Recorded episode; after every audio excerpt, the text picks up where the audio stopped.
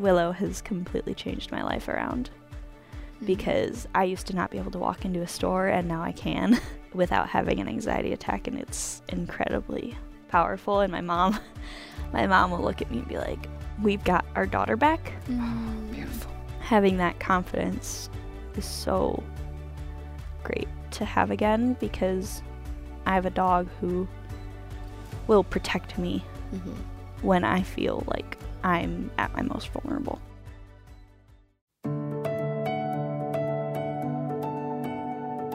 You're listening to God Hears Her, a podcast for women where we explore the stunning truth that God hears you, He sees you, and He loves you because you are His.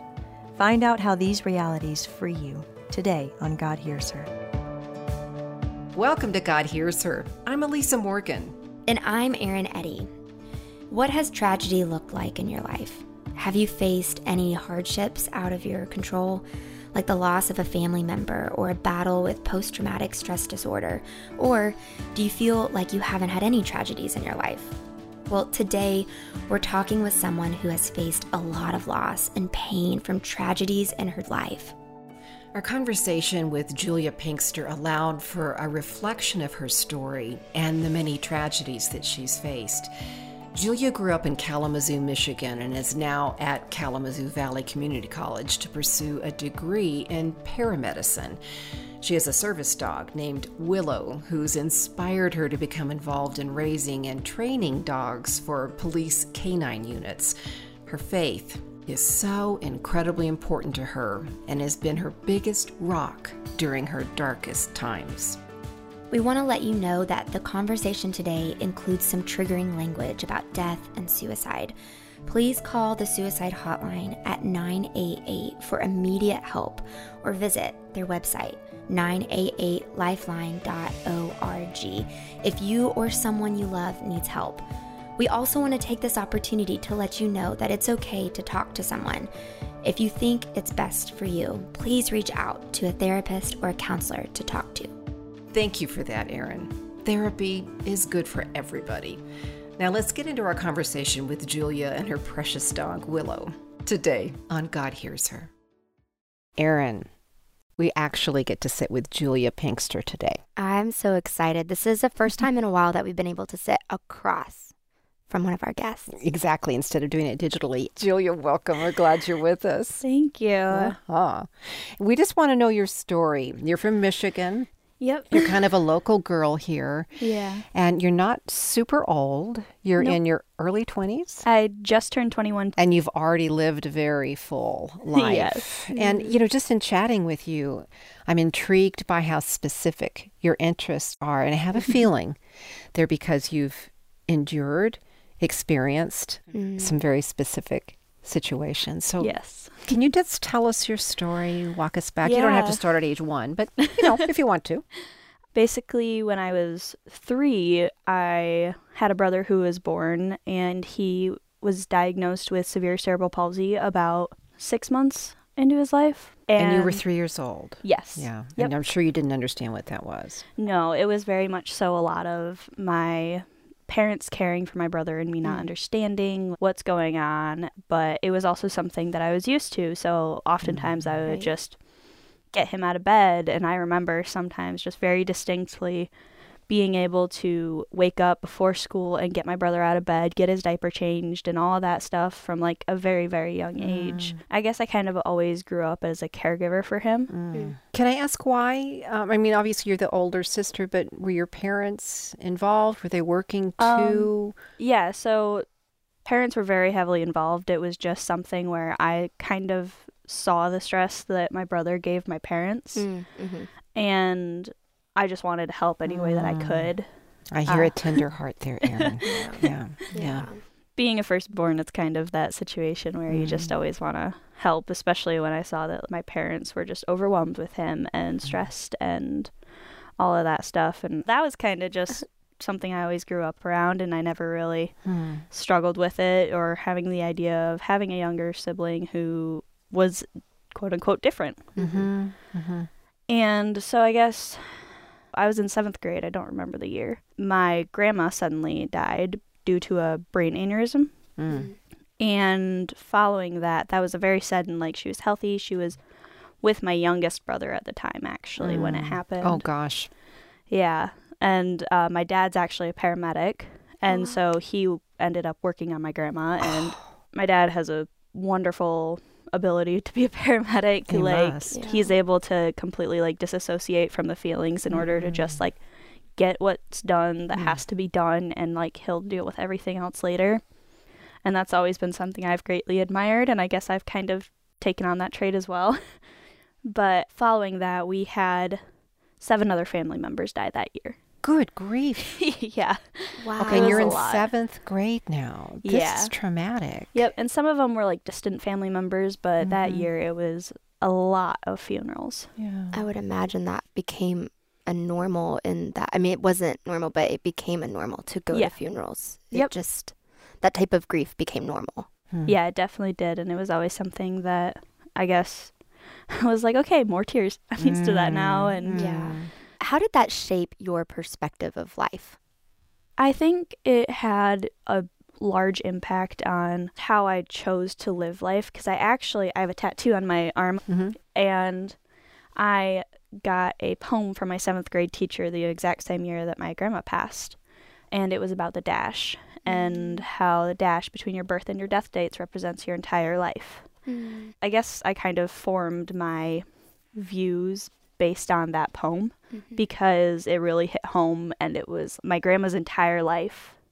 All of her 60 plus years are just put into a small dash. Mm.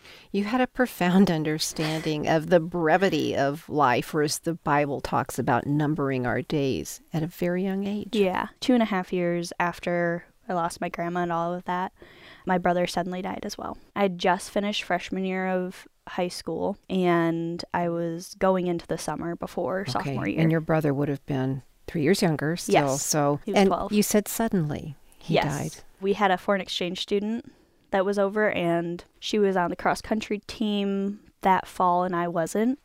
But I was on track, and that's kind of how we got to know each other. And she embraced my brother with open arms Oh. because we actually had her only for like the last two, three months of her visa. And what ended up happening was we were having a going away party for her. And so we had cross country team and track team over. It was about 13 other teenagers. And one of my friend's parents comes out to me and is like, You need to go inside. Hmm. So I walk in and all I hear is like my mom saying like no Colin it's not your time Oh. don't leave and Oh. walk in on her doing CPR on my brother Oh. and he was on the ground and yeah it was definitely a very difficult situation a very difficult thing to hear Mhm. I almost had to go back out and act like everything was okay because I had these other 13 people that were over that Mm. I didn't know too well. And then I just kind of kept bouncing back and forth, trying to put on a smile. The paramedics ended up coming and confirmed that my brother was dead. And then we had the morgue show up and they had to come and take his body away. Oh, Yep. gosh. Take us forward. Mm-hmm. And how did his death affect you and shape you Yeah, and your so- family? Definitely through that, I learned that the best way for me to heal from stuff like that Mhm. is to help others Mm. that are in similar situations. We started a second church plant the year he passed or something like that. At this new church plant, me and my parents helped start up the disabilities program because that's what Oh. initially drew us to our church was that they had that and we had someone who would watch my brother so that me and my family could still go to church Beautiful. Oh, wow. Mhm. and like not have to worry about being interrupted and they knew how to work all the basic machines and all that and that was really really neat and it really drew us to that church and so we started it at this new location and i have this little boy who i watch and he has a chromosomal disorder Mhm. but I just like loved being able to spend time with him and being able to see him grow as a little boy and Hmm. that always I was like please let me work for you guys. Yeah. I love doing it and helping them and being able to kind of give them that relief that other caregivers gave for my parents. Yeah. It was a way for you to invest too in the reality of your brother, even though he was gone. Yeah. that's Yep. precious, Julia. That is. Yeah. It's Mm. definitely something that I like just enjoyed doing so much, and it always made me feel better. Mm. Then, actually, two and a half years after I lost my brother, it was my senior year of high school, and it was during like the polar vortex that we got. Oh, I remember that. Yep. Mhm, mhm. And- not fun winter. Uh uh Mhm. I was having severe migraines, Oh. all consistent neck pain, and very like difficult problems that I couldn't eat. Oh. And I felt sick to my stomach after eating like two bites of something. Hmm. And I did cross country and track. So it was very important for me to be You able to. Get protein. Yeah, and nutrition. able to Yeah. eat. So I saw a nutritionist and nothing really was working that we were trying. And I was seeing a therapist at this time. And I just remember crying to her about how much pain I was in all the time. Mm. And she actually ended up calling my mom and was like, I'm really worried about your daughter. Mm. She is in constant pain and then it'll flare up and she can't even see. And like, I wasn't able to run.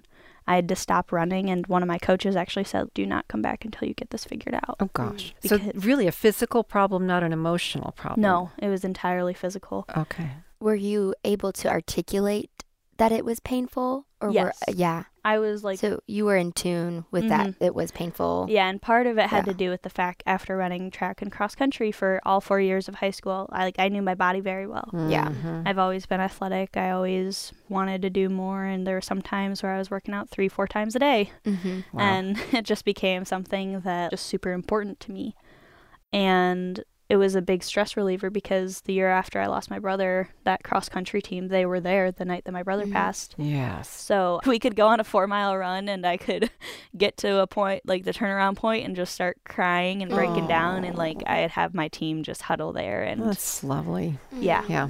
When running is so therapeutic, Yep. was there any part of you that wanted to n- not necessarily hide that you were in pain, but maybe not be a burden Yeah. because you've seen what your whole family's gone Mhm. through in the last decade? yeah again being from that paramedic family like i'm not not seeing any differences like i just feel them and Yeah. i was just kind of thinking okay what's going on but told my mom i was like i know there's something actually wrong with me Mm-hmm. and it was actually on my brother's birthday that we went and we got an mri and that was probably one of the most painful MRIs I've ever been in because my head was hurting and my spine started like aching and it was a very miserable and very long MRI and it was only like 20 minutes.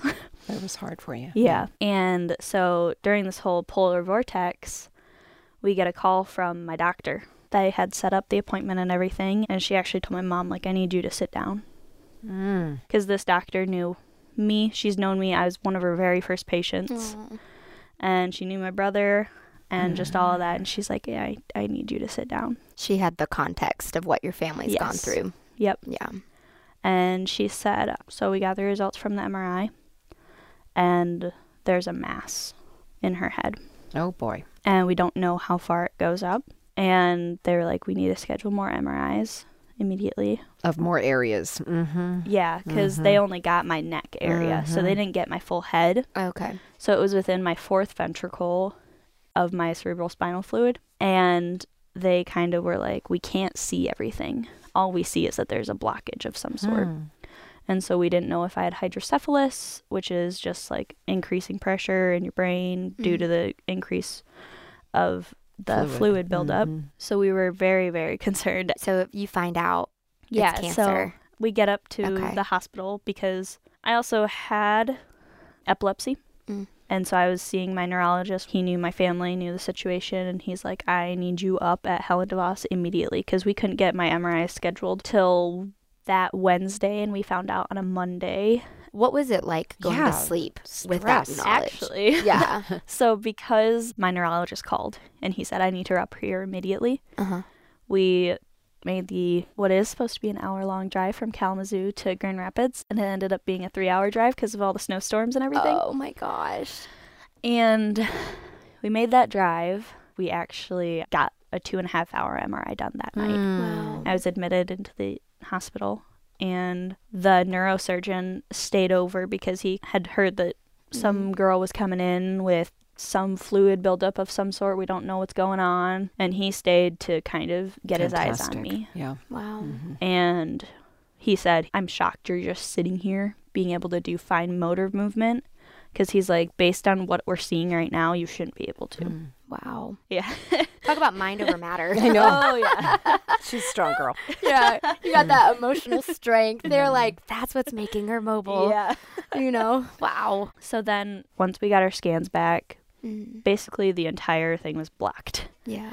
And the neurosurgeon said, I don't know how the fluid's getting through, but it is. You are very lucky to be alive right now. That has to get out Mm. pretty quickly. So we met with the neurosurgeon Tuesday, and that Friday I had my surgery.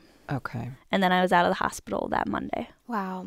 And your surgery was to remove the fluid or the mass? It was to remove the mass. Okay. Okay. My aunt is a prayer warrior. Mm. And so she was praying that the tumor would pop out and like it was just sprayed with cooking oil. I love that prayer. It's a, it's a great That's a visual. great- Yeah. That's yeah. a great well, prayer. and she Yeah. got that and Mm. then the surgeon came out and said it popped out like it was sprayed with Pam. No.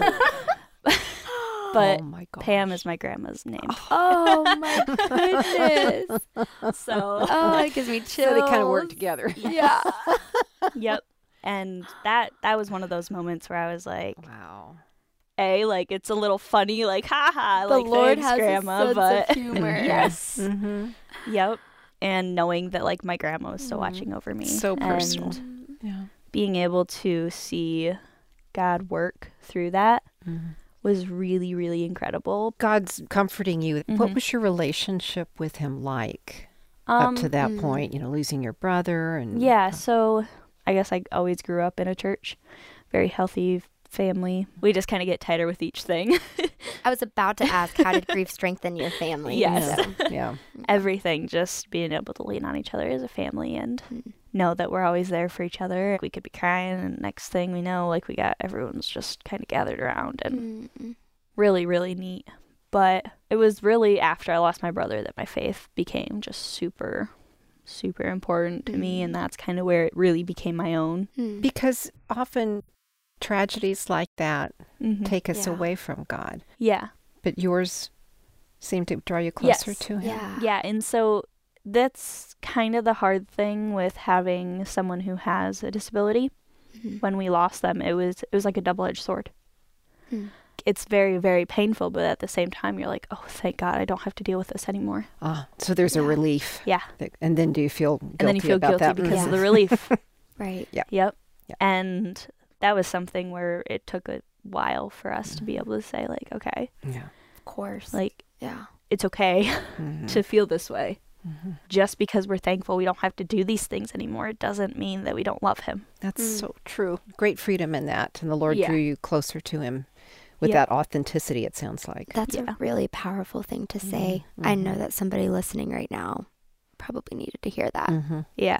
It's incredibly That's great. comforting to understand that it, we don't have this mean God who's Mhm. conniving to take us over. Yeah. We have a loving, compassionate God who can use everything Mhm. for our good Yep. and in His glory. Yes. Okay, so bring us forward now. How long has it been since you underwent that surgery? So this past February was three years. Wow. Yeah. And did you have other treatments? I went through radiation, so I graduated high school early, Okay. and I spent six and a half weeks in radiation. You're assisted by Willow. Yep. And Yeah. what is her purpose in your life? So she is a service dog for PTSD. You Oh. light up when we bring up Willow.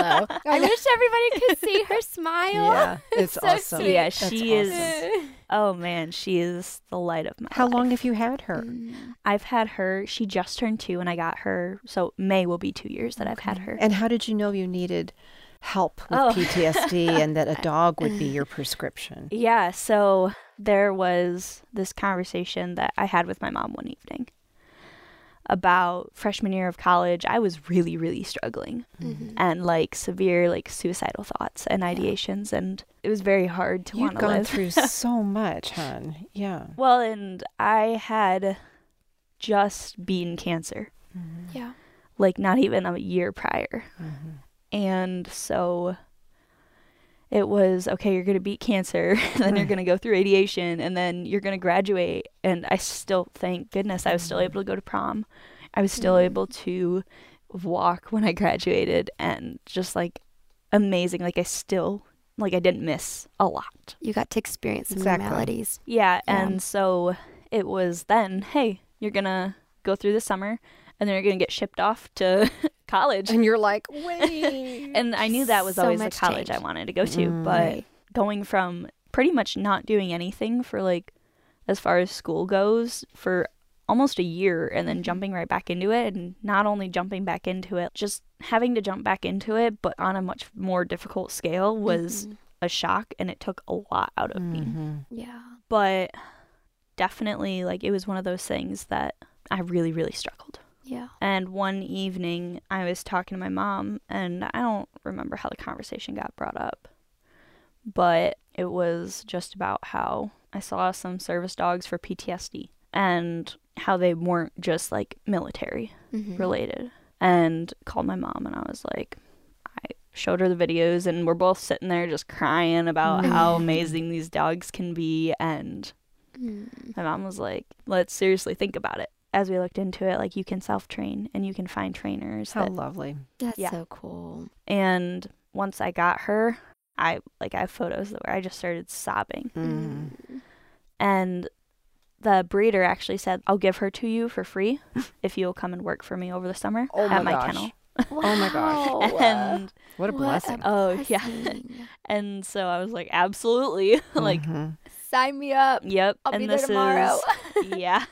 And this is when COVID hit and everything when I got her. And so I had nothing to do but train her. Mm-hmm. yeah. So, Julia, what would you say to somebody listening mm-hmm. at your young age, but with all that's under your belt? And, mm-hmm. you know, there's going to be a lot ahead of you, too. You know, you've got to, you understand that your dash will continue, Yeah. ho- God willing, for a good while. Mhm. What would you say about life, about its brevity, its longevity, about our contribution, its meaning? What would you say to somebody listening about that? I think the biggest thing is to try and be selfless. Because if you focus on yourself too much, then yeah, you're going to get down about yourself. You're going to say, oh, why me? Why me? And I feel like being able to help others allows you to step outside of that. And my thing was like, yeah, what I'm going through is bad. I could either be going through worse or there are people that are going through worse. Another question. You know, your your grandma lived till her sixth, seventh decade or so, Yeah. if I'm listening correctly, and, and your brother Colin lived just a little bit over one decade. Yeah. Do both have the same significance as a dash? You know, as a as Yes. a in between beginning and death, because that's considerable difference. And and how do you speak to that? What I really, really learned with my brother was it wasn't about the amount of time that you had on the earth, but it was the amount of people that you impacted in that time. Because we had hundreds of people show up to his funeral Mm. because they were like, I was so impacted. And he couldn't even speak. Wow. Like, you're impacted by somebody who can't speak and who can't walk. Mhm. That is something that I was like, it really has nothing to do with how long we're on this earth. Mhm. Or even really what we tangibly contribute. Mhm. His Yeah. Yeah. presence, Yep. intangibly Yeah. contributed to a lot of people's lives. Yeah. Yeah. Mm. And so that was a really neat and really big turning point because I was like, this has nothing to do with Mm. the length of time, but it has everything to do with the amount of people you touch Yeah. during that time. we kind of breezed past something that you shared and i'm just so grateful for your vulnerability and talking Mhm. about your darkest nights hmm and when suicidal ideation and just the pain of what you're experiencing emotionally just felt really heavy. I know that you're not alone in that and experiencing that. Could you share to somebody that is processing some of that right now? I don't think there was any one thing that somebody said to me, yeah. but it was, again, stepping outside of yourself and thinking, like, how would that hurt other people? Oh. because when I was in high school, we lost someone to suicide, like in our high school. And it was a very tough situation, and seeing how the family was like, we had no clue. Uh, First off, like, be vulnerable about that, like, tell people that. tell people that that's how you're feeling Mhm. and definitely just think about the other people because your parents will miss you and your friends and even if like at that time because that's how I felt was no one would care Mm. but now that I'm like kind of past all of that I'm like so many people would have cared Yeah. Yeah. Yeah. and even if you don't think people will like there there are always people that will and like I still struggle with some of that stuff sometimes but even more so now I'm like I have a dog that has to like I'll have my days where I don't want to get out of bed but I have to get out of bed I have to go walk her I have to feed her Mhm. finding purpose in the little things Mm.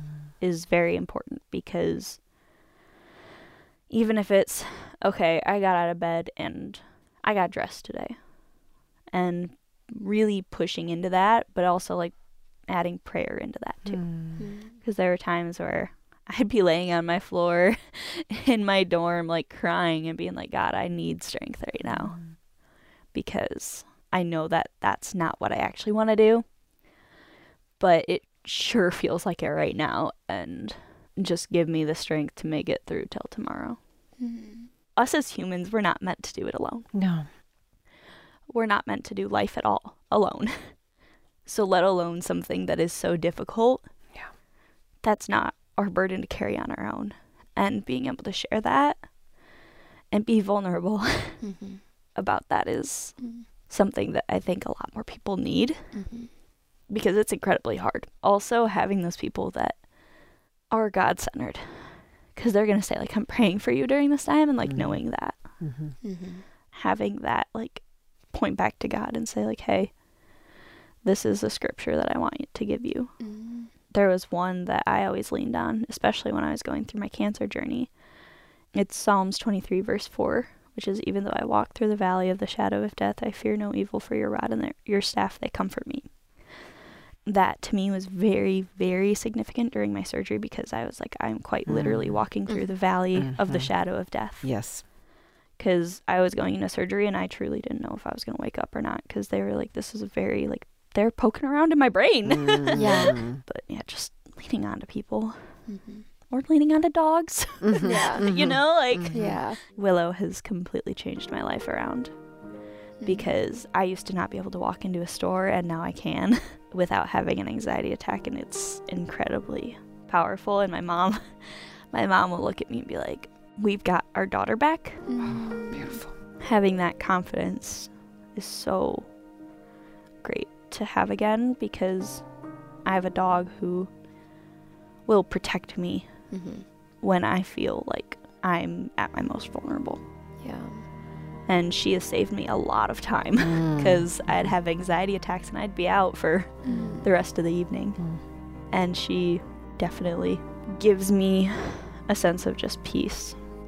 Well, Julia, your strength, I mean, you being able to just share so openly Mhm. About one of the most hardest times of your life just reflects back to your strength that you have in the Lord. And sharing the depth of you, I know is is going to really impact somebody that's listening right now. Yeah. And that's exactly what you desire to do. Mhm. Yeah. Is to help and be others focused. Mhm. Yeah. I'm I love- so grateful. I love sharing my story because people will look at me and be like, I don't know how you're able to do it. Like, Mm. literally through the grace of God and leaning on others.